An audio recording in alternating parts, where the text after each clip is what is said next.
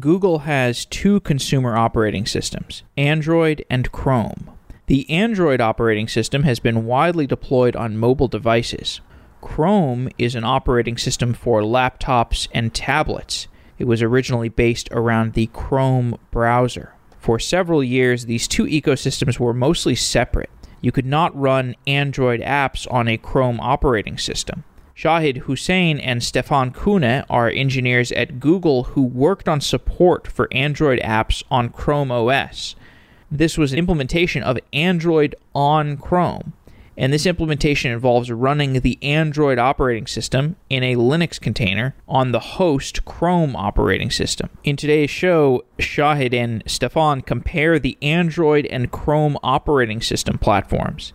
They explain why Google has two different consumer operating systems and the advantages of allowing Android apps to deploy to Chrome. Shahid and Stefan also talk about the challenges of porting mobile applications to Chrome OS.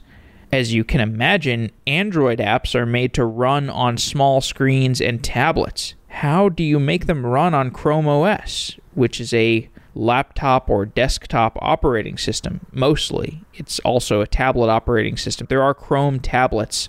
This was an interesting episode. It was definitely a little bit out of my comfort zone because I'm not intimately familiar with either Linux or Android. But Stefan and Shahid were really good at explaining stuff, and I'm looking forward to doing more shows around Android.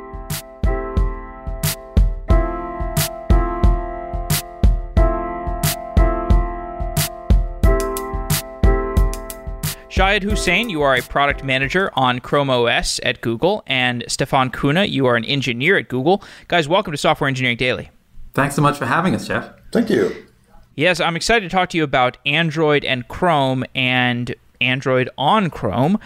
Let's start with a discussion of Chrome OS. Can you start by explaining how Chrome OS came to be? Why did the Google team create a new operating system?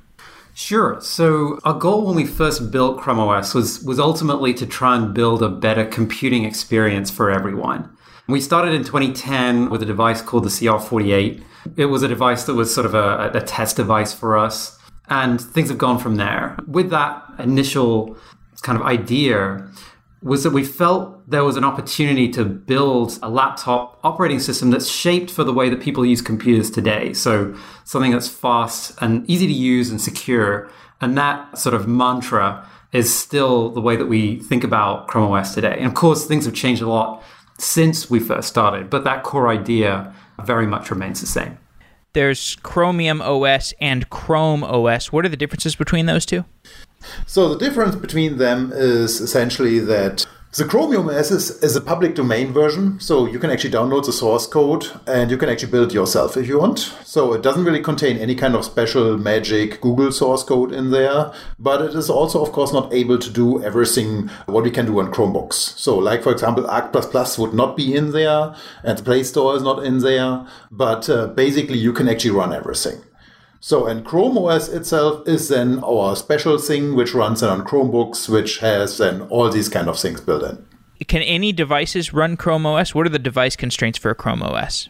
So, I think the way that we think about it is we want the hardware and the software to kind of work together as seamlessly as possible. We don't want users to have to worry about things like installing drivers.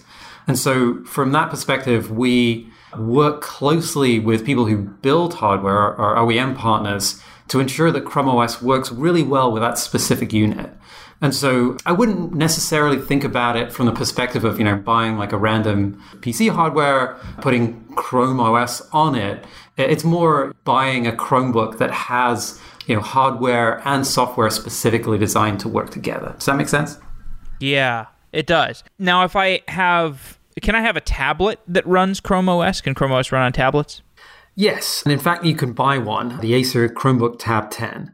That's what we call a slate, but we also ship on lots of convertible PCs like the Pixelbook or Samsung Chromebook Plus.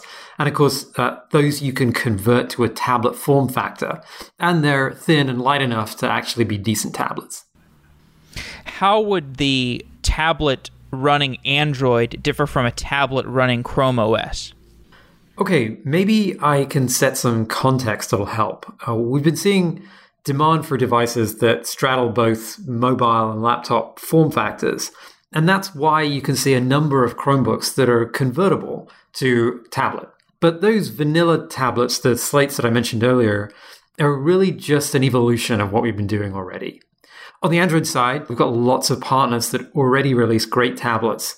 And the hardware is fairly similar big screen, an SoC that works well for mobile. Google had two different operating systems being developed in parallel with Android and Chrome OS, and, and both of those projects were going for several years. What were the different learnings that were established in those two disjoint teams? Well, one operating system was, of course, made or meant to be done or be used by phones. And you can actually see that if you're looking through all the APIs and all the stuff what, what application developers have to do, you can definitely see that it was never really meant to be run on, on a desktop computer.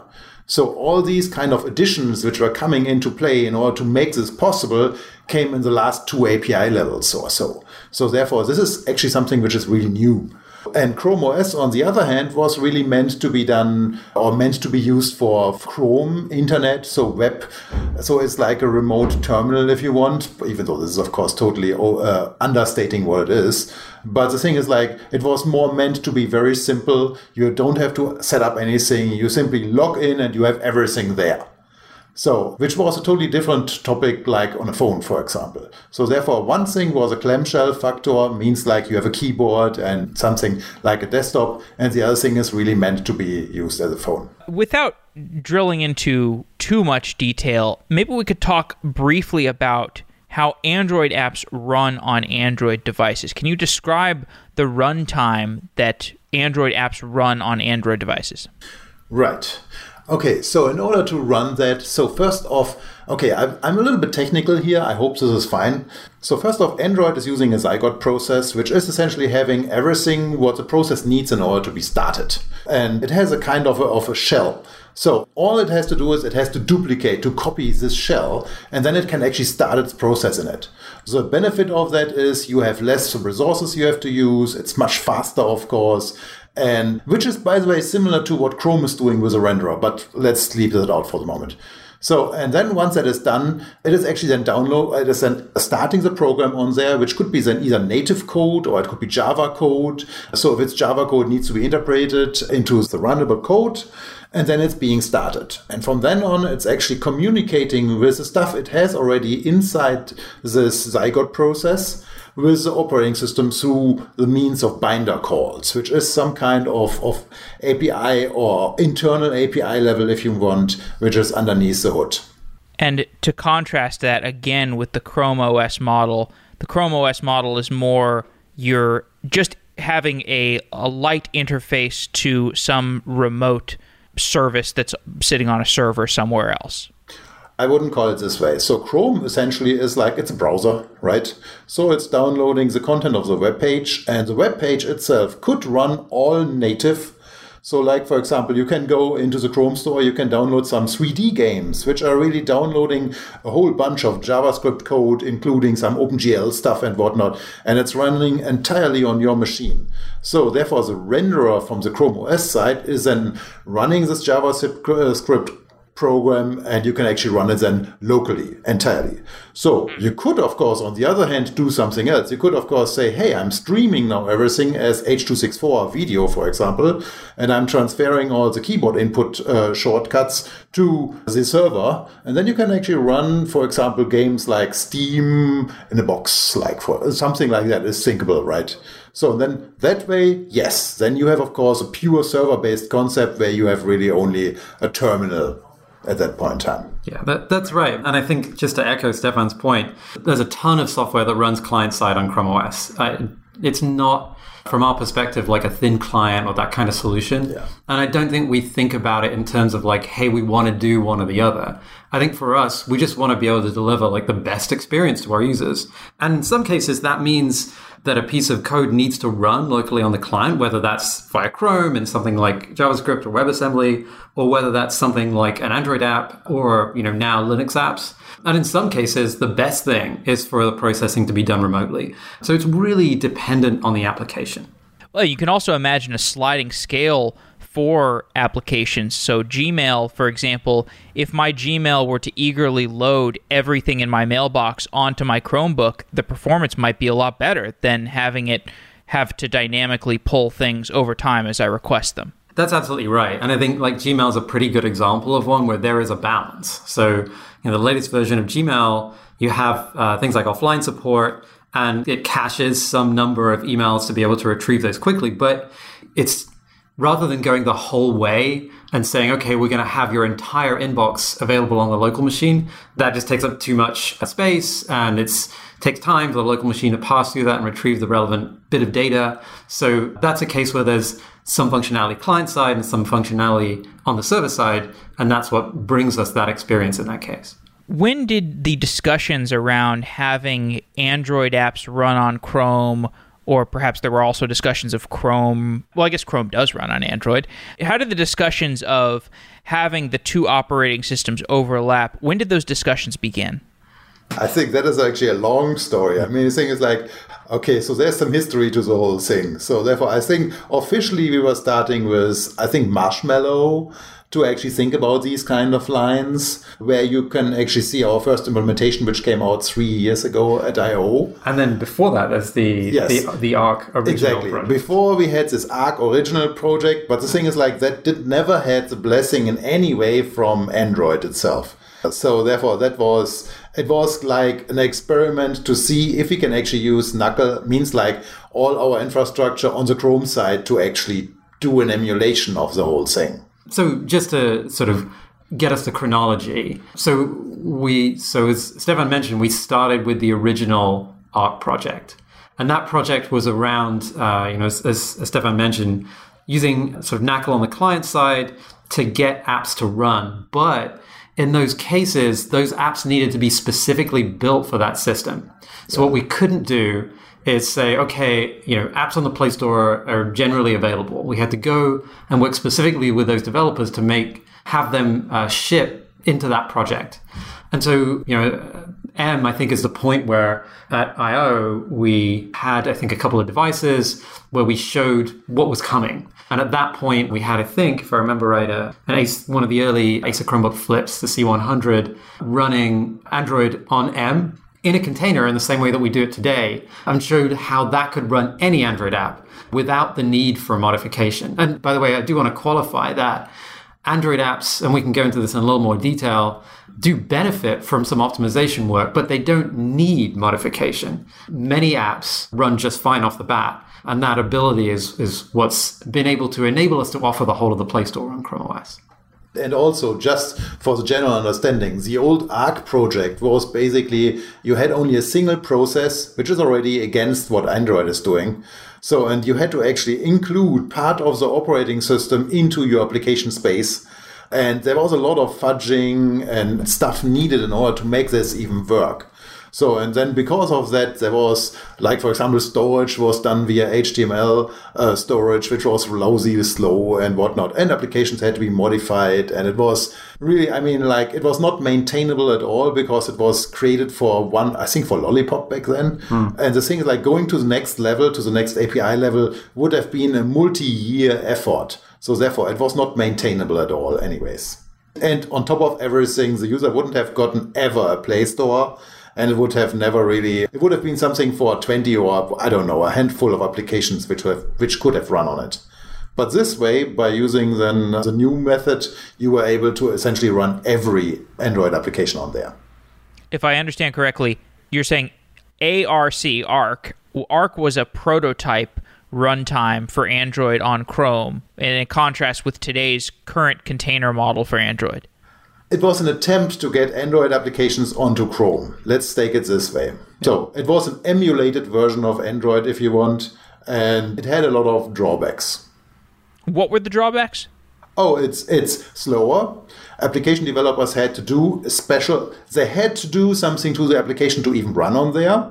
There were a lot of limitations. Like, for example, all the Google services, there was only a little bit of that stuff there. Then the whole operating system was running the same and the same process and and so on and so on. So which means like for applications perspective, it was an entirely different system and it would have actually added to the fragmentation on Android. How did Google Play Services end up getting exposed in Chrome OS? As I understand, Google Play Services is is it's a, it's a large component of the Android runtime. It's a significant component. You know, you have Android, you have your Android apps running, and they can share these different Google Play services that might help out G- your Gmail app and your Google Maps app, but all all these different things. So porting that to Chrome, maybe you could talk a bit about Android or Google Play services. Right. So the thing is, so the big difference which you have to understand here is that having a container means basically that you're running the full Android operating system like it is on a phone on your machine, side by side with Chrome. So, which means like the full feature set, whatever Android has, is actually running on the side. So therefore, we can actually, since we are actually justif, well, we are justifying all the means lead means uh, that we are passing CTS tests, we are officially an Android client, and everything works. And because of that, we are actually getting the stamp that we can actually use the Play Store. And the Play Store is now really running on Android on the same machine. So that is a big difference.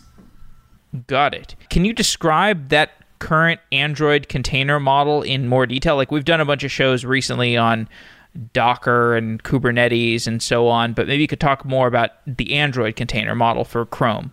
Okay, so there we have we have first uh, SE Linux, which is essentially giving us the base from the Linux kernel.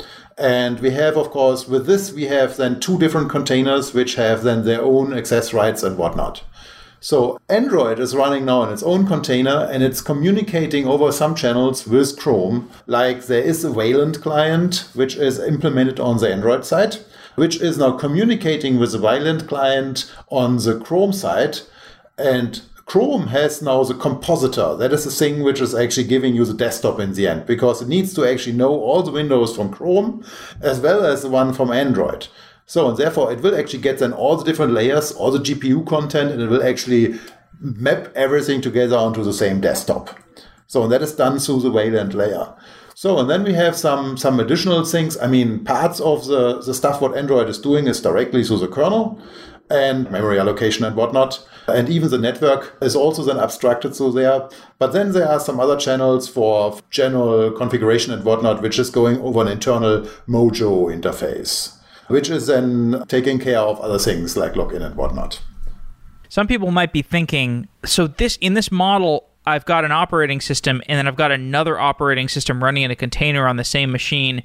How on earth am I going to have enough resources to handle two operating systems at once? How would you address those questions? Yeah, so it, that is actually an excellent question, especially if you think about the fact that we have also another container, which is Linux, which you can also run on the side. So therefore, each of these things will actually use their own memory and their own CPU resources and whatnot. Well, the answer is very simple. Usually you are running only one application at a time. I mean, it's not really uh, you are using multitasking, sure, of course, but you are always using only the focused application really at that point in time. So Android has a lot of power management features built in, like, for example, the run state management, like, for example, an application is either running, paused, stopped, or destroyed. So as soon as an application becomes invisible, like for example you're minimizing it or another application becomes full screen, then it will become stopped and then it will become it will be destroyed at that point in time sooner or later. So therefore, in a way, you are actually getting rid of all the unnecessary ballast, which is actually around. Another thing to look at it is like if you're looking to the memory consumption of certain tabs, I mean, Chrome is, is depending on what page you're on, is of course also consuming a lot of power, means like memory and whatnot. So therefore, it's not like that, that, that. So whereas Android applications, they're usually relatively small. So therefore, it's a balance between those two. And then Linux comes on top of everything. So, but they have to behave, and usually you don't really have tens of applications turned on at the same time. I think there are some studies that usually, for the most part, there are three or, mm, well, I think two to three windows open at the time, at all times. So, therefore, you don't really have that many things running at the same time. And if you're a specialist, I mean, your screen real estate is pretty limited, and therefore you cannot really have everything side by side. Try to organize your windows uh, to have 20 windows at the same time open. It'll be pretty much impossible, I think. So therefore, as soon as a window is covered, it's being thrown out of memory. And it doesn't get CPU power anymore, unless it is a background service in Android.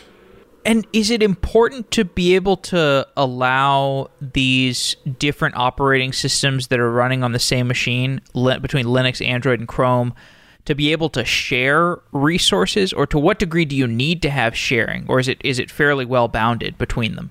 Another excellent question. So the thing is, sharing of resources is so the GPU resources are in a way shared, if you want, because the thing is, you need to share them. Otherwise, the compositor on Chrome would not be able to to show everything composited onto one screen. So therefore, you need to definitely share the GPU resources in a way. So at least the flat memory so that the GPU can pick it up and draw something with it.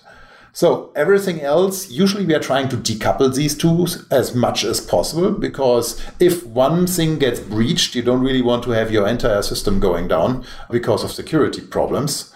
So therefore, there is, of course, there are some barriers in place. So like, for example, Android can only see parts of the file system. It cannot see everything. And therefore, there are some limitations in regards of what each of these things can see. And if a user, for example, is dragging and dropping something from one window into another, and one window might be, for example, Linux, and the other one might be, for example, Android, then there is communication channel between these operating systems to make this data change available. When I think about the applications that I use on Android, they are typically made for the window size of a smartphone. They're made for the form factor of a smartphone. They're made for the touch gesture type interactions of a smartphone, or perhaps for a tablet device if there's also a tablet version. Well, I guess even if you just have a phone version, it can also run on a tablet. But in any case, it's not the same as I think most people who use Chrome OS use a, a laptop version. So, what's the model for getting the handheld tablet or smartphone application medium ported to the laptop medium for Chrome OS users? So I think that is we've been working with developers over the last year or so to try and like identify issues that are cropping up and find ways to solve them and be very clear in our documentation and our feedback about how to do that. So what we found is that there are really four things that crop up when we try and run Android apps on Chrome OS. The first is that the screens are a ton wider. You know, as you, as you mentioned, you know, a typical well, in fact, in Chrome OS, like the smallest device we have is 10.1 inches. The largest we have is 15 inch screen, whereas your mobile screens are typically between four and six and a bit inches. And so that's quite different. And so some of the things we see there are user interface elements, which could be sort of panned left inside, you know, some other container element in the UI.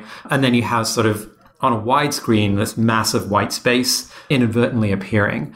The, the second thing that we see is that the laptops are a default landscape. So when you open up a laptop device, in its kind of laptop configuration, either clamshell configuration, so it's not sort of converted into a tablet, then you're by default your screen is going to be landscape. And some Android apps either focus primarily on or are only available in portrait. And so that's one of the other things that, that a, an app developer will, will need to keep in mind when, when building the app.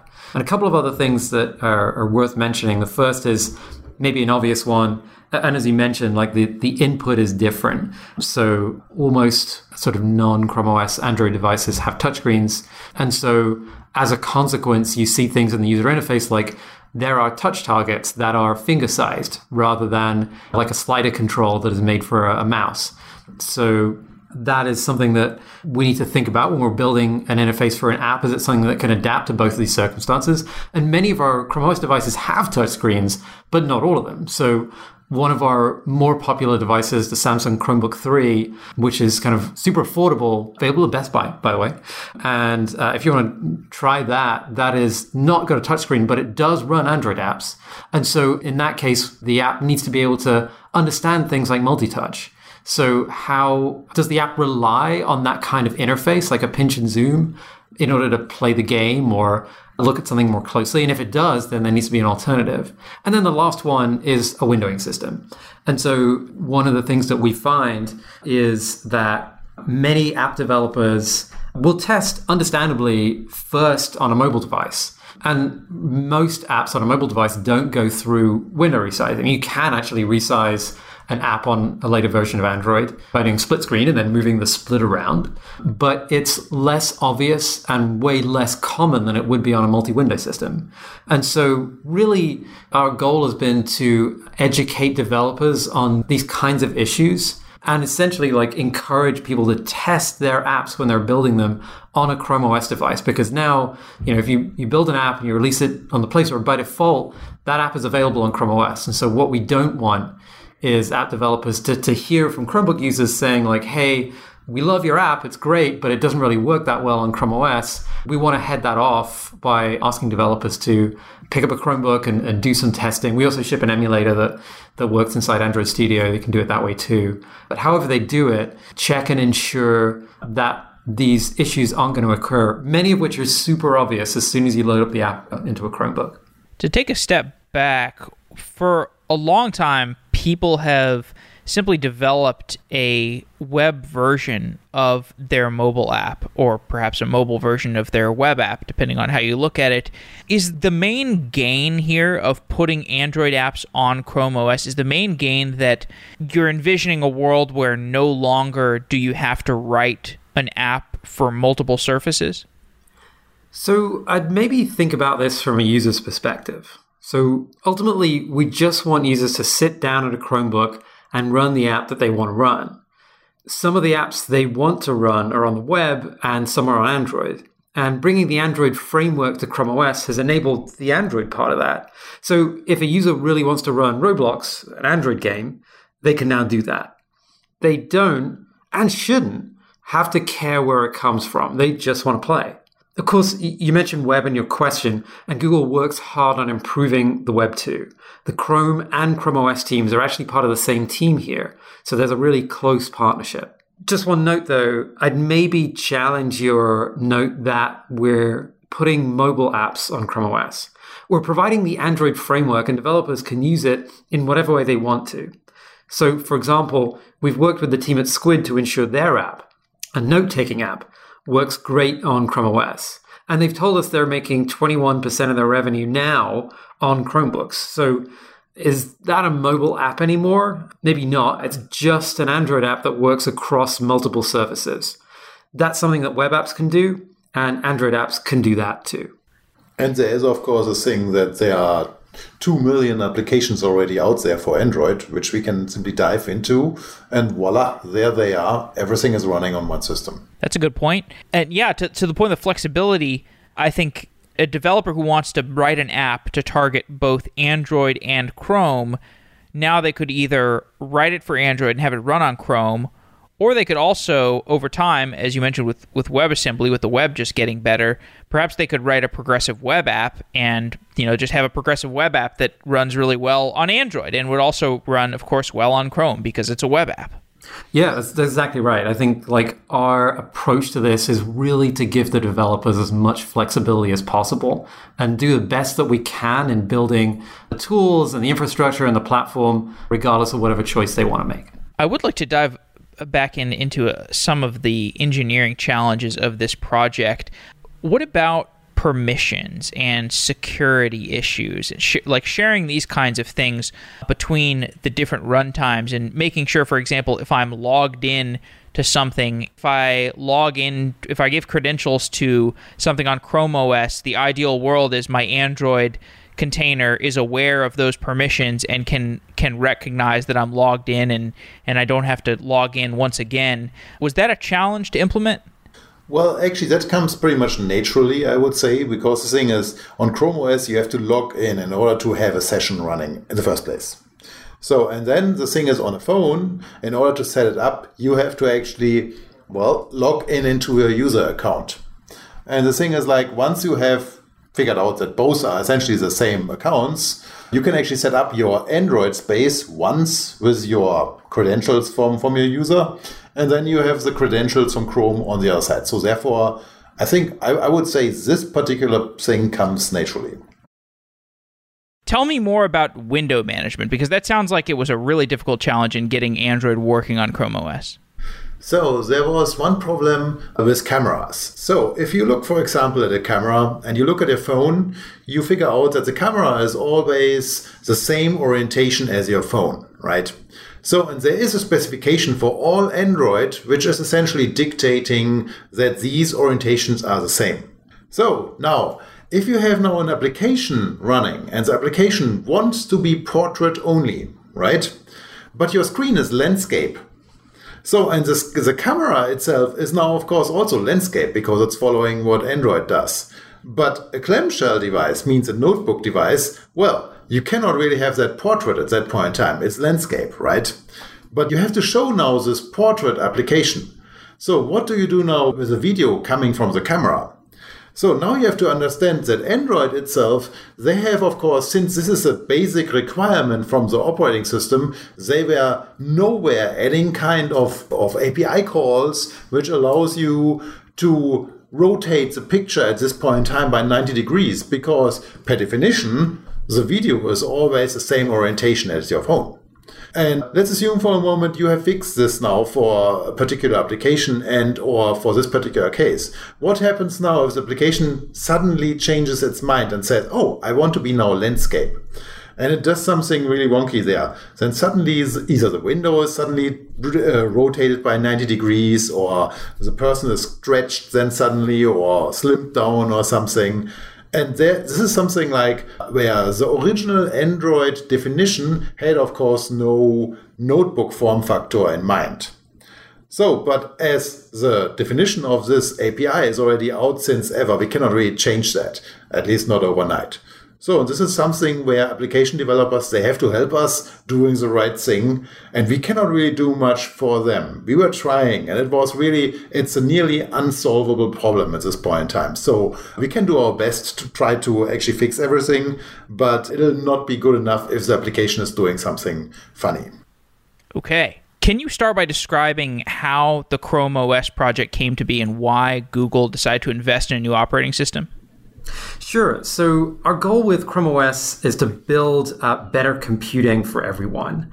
And we uh, first started uh, eight years ago with the CR48, and we've worked with many of our partners to launch many devices since then. And we felt that there was an opportunity to build uh, a laptop operating system that's shaped for the way that people use computers today, and a system that's fast, that's easy to use, that's secure. And that's very much still our mantra. What are the most appealing features of Chrome OS? So maybe let me explain this one another way. So let's say you've come back from IKEA with a brand new Hemnes and you want to put it together. Uh, the last Sorry, thing a brand new what? A Hemnes. It's, it's a bookcase. Okay, got it. So let's say you want to put your bookcase together. I guess I assumed that people go to IKEA as, as much as I do, but maybe that's not the case. um, I just don't know the names. I know I'm, I'm sitting at an IKEA desk right now. Oh, all right, all right, great.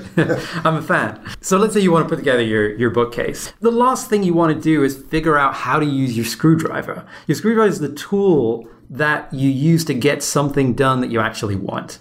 And we feel the same way about Chrome OS. Most people don't sit down at their computer because they want to deal with their operating system. They want to do something. They want to write an email, go on Facebook, or whatever.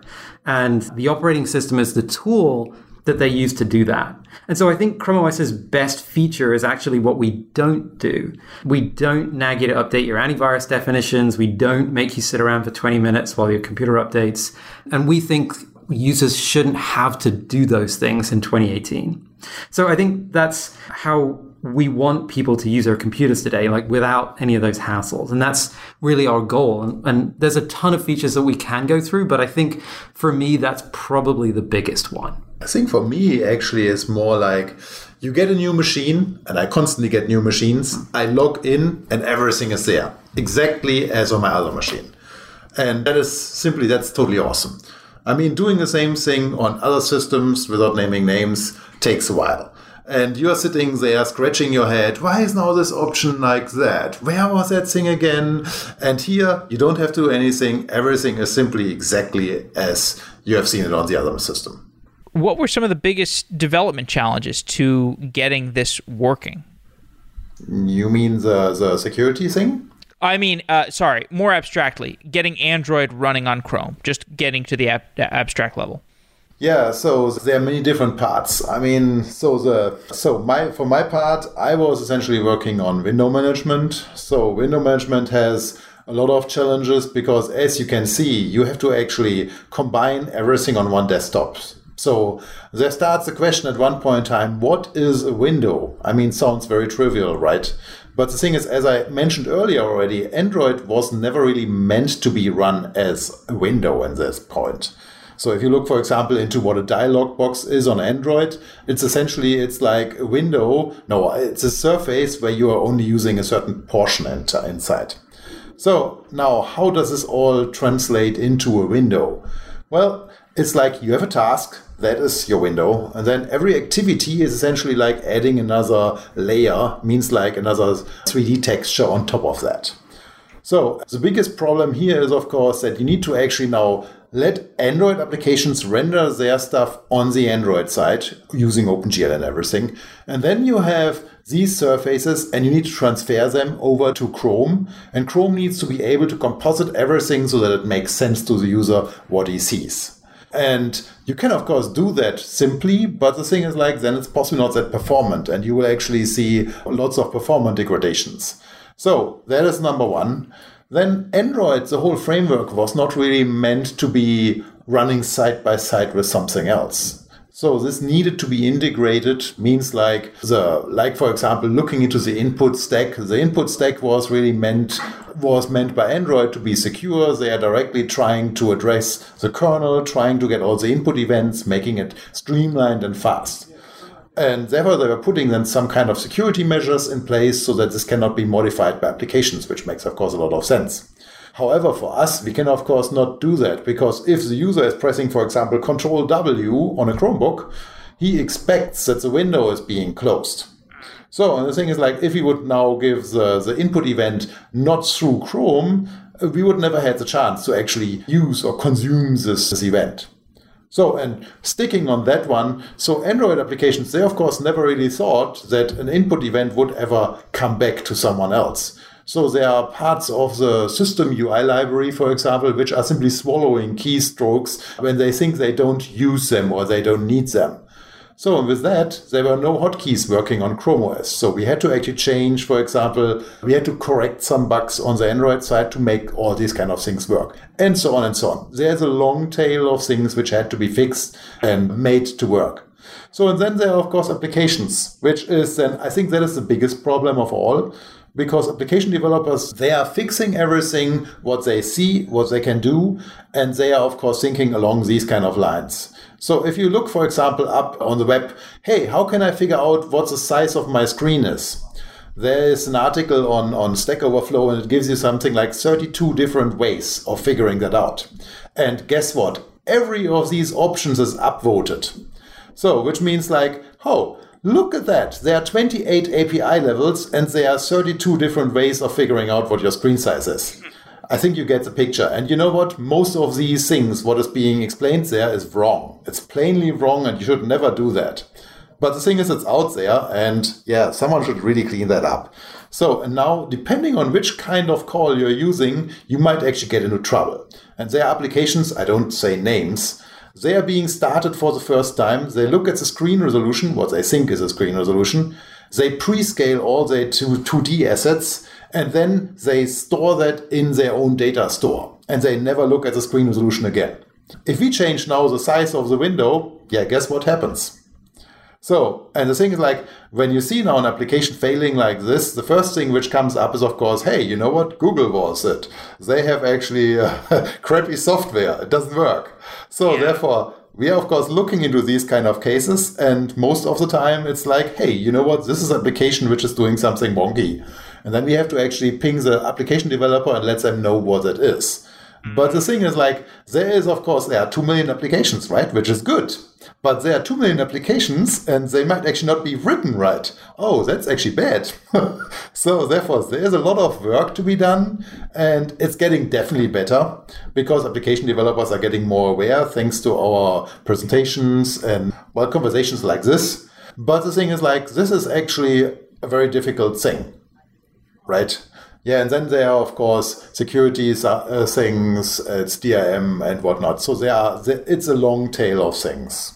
What's the process of figuring out the things on the long tail? Do you just start flipping through apps and testing them one by one? No, this would take a long time. that would that would take a very long time. I mean, one thing which definitely helps is the CTS tests. I don't know how much you know about certification of Android. So, in, in order to be able to ship an Android device, you have to pass a certain amount of tests. And every time when you try to ship a new version, you have to repass these tests. And these tests, they are running for three or four days, depending on what it is, right? So it takes a long time to run them. And you have to pass every test. And the first thing in order to be able to ship something is pass all these tests while having your functionality in place.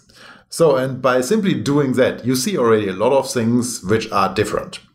And with every letter change from Android, going, for example, from, from uh, N to P or something, there are new tests for new things which are being added, which make or may, which may make sense in our case or may not make sense. So, like for example, the lock screen. So, does a lock screen make sense on Chrome OS? Not really so much because we have our own lock screen, so we don't really care about that one. But now, if you look into the internals, you figure out that the lock screen is actually using the Power Manager. So you need to have the Power Manager in place in order to, to even be able to ship anything. So even though we are not using the Power Management either, because that is mostly done by Chrome OS. So and now resolving all these conflicts and trying to make that in a way so that we can ship that and we are getting the certified thing is a hard problem. And Shahid, from the product management point of view, what kind of challenges have you encountered? So there's a few product managers working on Android on Chrome OS in one way or another. It's a really joint effort between us, the Android team, developer relations team, our BD teams, our marketing teams, and we all have this uh, belief in the value of bringing Android apps onto Chrome OS. We're also super lucky to have an amazing engineering team on Chrome OS, uh, one of whom is sat next to me. So we've been working really closely with our eng counterparts when it comes to prioritizing the work, launching, and the process of improving technology to the point where people are having a really positive experience with it. And we've heard lots of great stories of that.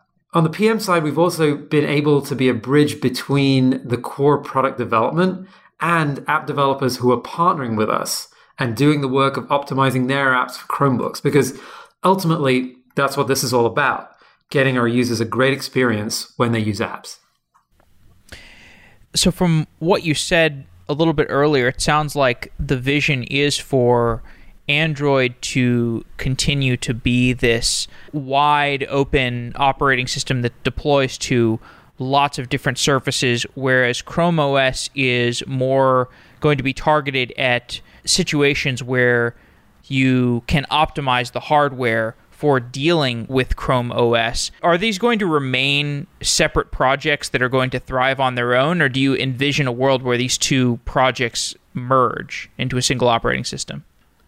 So there is no plan to merge Android and Chrome OS. We've all read a bunch of press on this topic. Some of it's been super interesting, and we totally understand the question, of course, the reason for the question. That said, a couple notes. Firstly, both teams work together very closely, and that's been really helpful in both directions. From our side, we wouldn't have been able to bring Android apps to Chrome OS without a really close partnership with the Android team.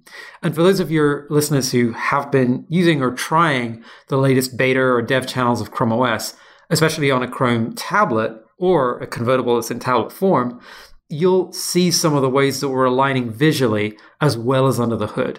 But again, I want to be clear to your listeners no plan to merge. What kinds of integrations or interactions between my mobile device and my laptop do you guys anticipate developing over time? Whether it's machine learning or just the fact that you know maybe these two things play more nicely together in the future. So, what I, I, might ask is stay tuned on that front. But what I, I, would say is like, let me give you a, a quick example. So, when you're inside Google Maps on a Chrome OS device, Maps is uh, smart enough to know that it's also installed on your phone. And so when you go to Maps on your Chromebook and you say, okay, tell me where I am right now, it'll pick up your current location not from GPS on the Chromebook because Chromebooks currently we don't have a device out there that has an integrated GPS in, but instead it's like, oh, well, this user is also logged into Maps on a phone that does have GPS in it, and so I can figure out where I am from that. And so there's this sharing of hardware across these form factors that we can benefit from because we have this app deployed in both these spaces in that case. But we're always working and thinking of uh, ways that we can integrate from one OS to the other, given that the user is logged into both places. So I'd say more to come on that. We're definitely working hard on thinking of other ways that we can sort of get a better experience to our users because of that. Just to wrap up, we did a couple shows about Flutter a while ago. We talked to Eric from the Flutter team, which is a, a, new way of building mobile UIs, but it sounds like more fundamentally it's a new way of painting user interfaces just in a, in a more flexible manner. Have, you, have either of you guys spent any time communicating with the Flutter team, or do you have any plans to work with Flutter directly?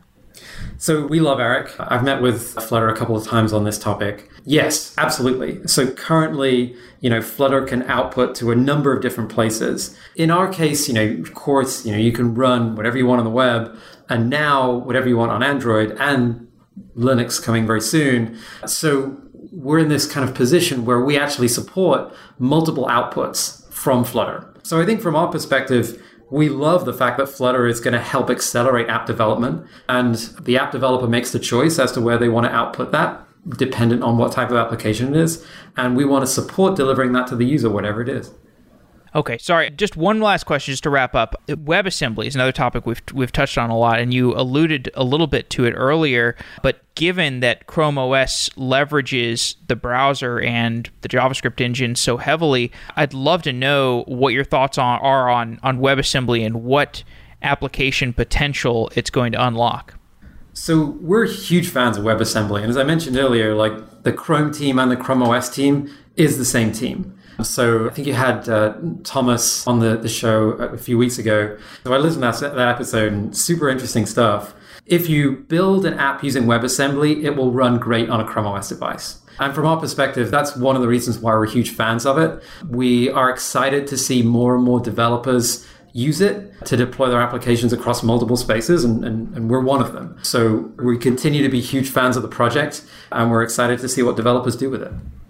Okay, well, Shahid and Stefan, I want to thank you guys for making time to come on the show. It's been really interesting talking to you both. Thank you so much for the opportunity to chat through this stuff. We really appreciate it. Wow.